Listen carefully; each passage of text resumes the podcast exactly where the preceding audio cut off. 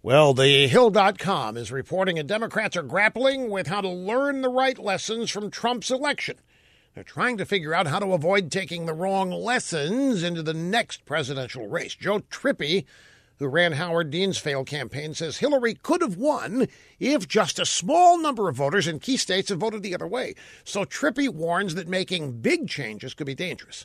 He said everybody can point to something that went wrong, and they're right since lots of things did go wrong. It makes it impossible to know what the party really needs to do.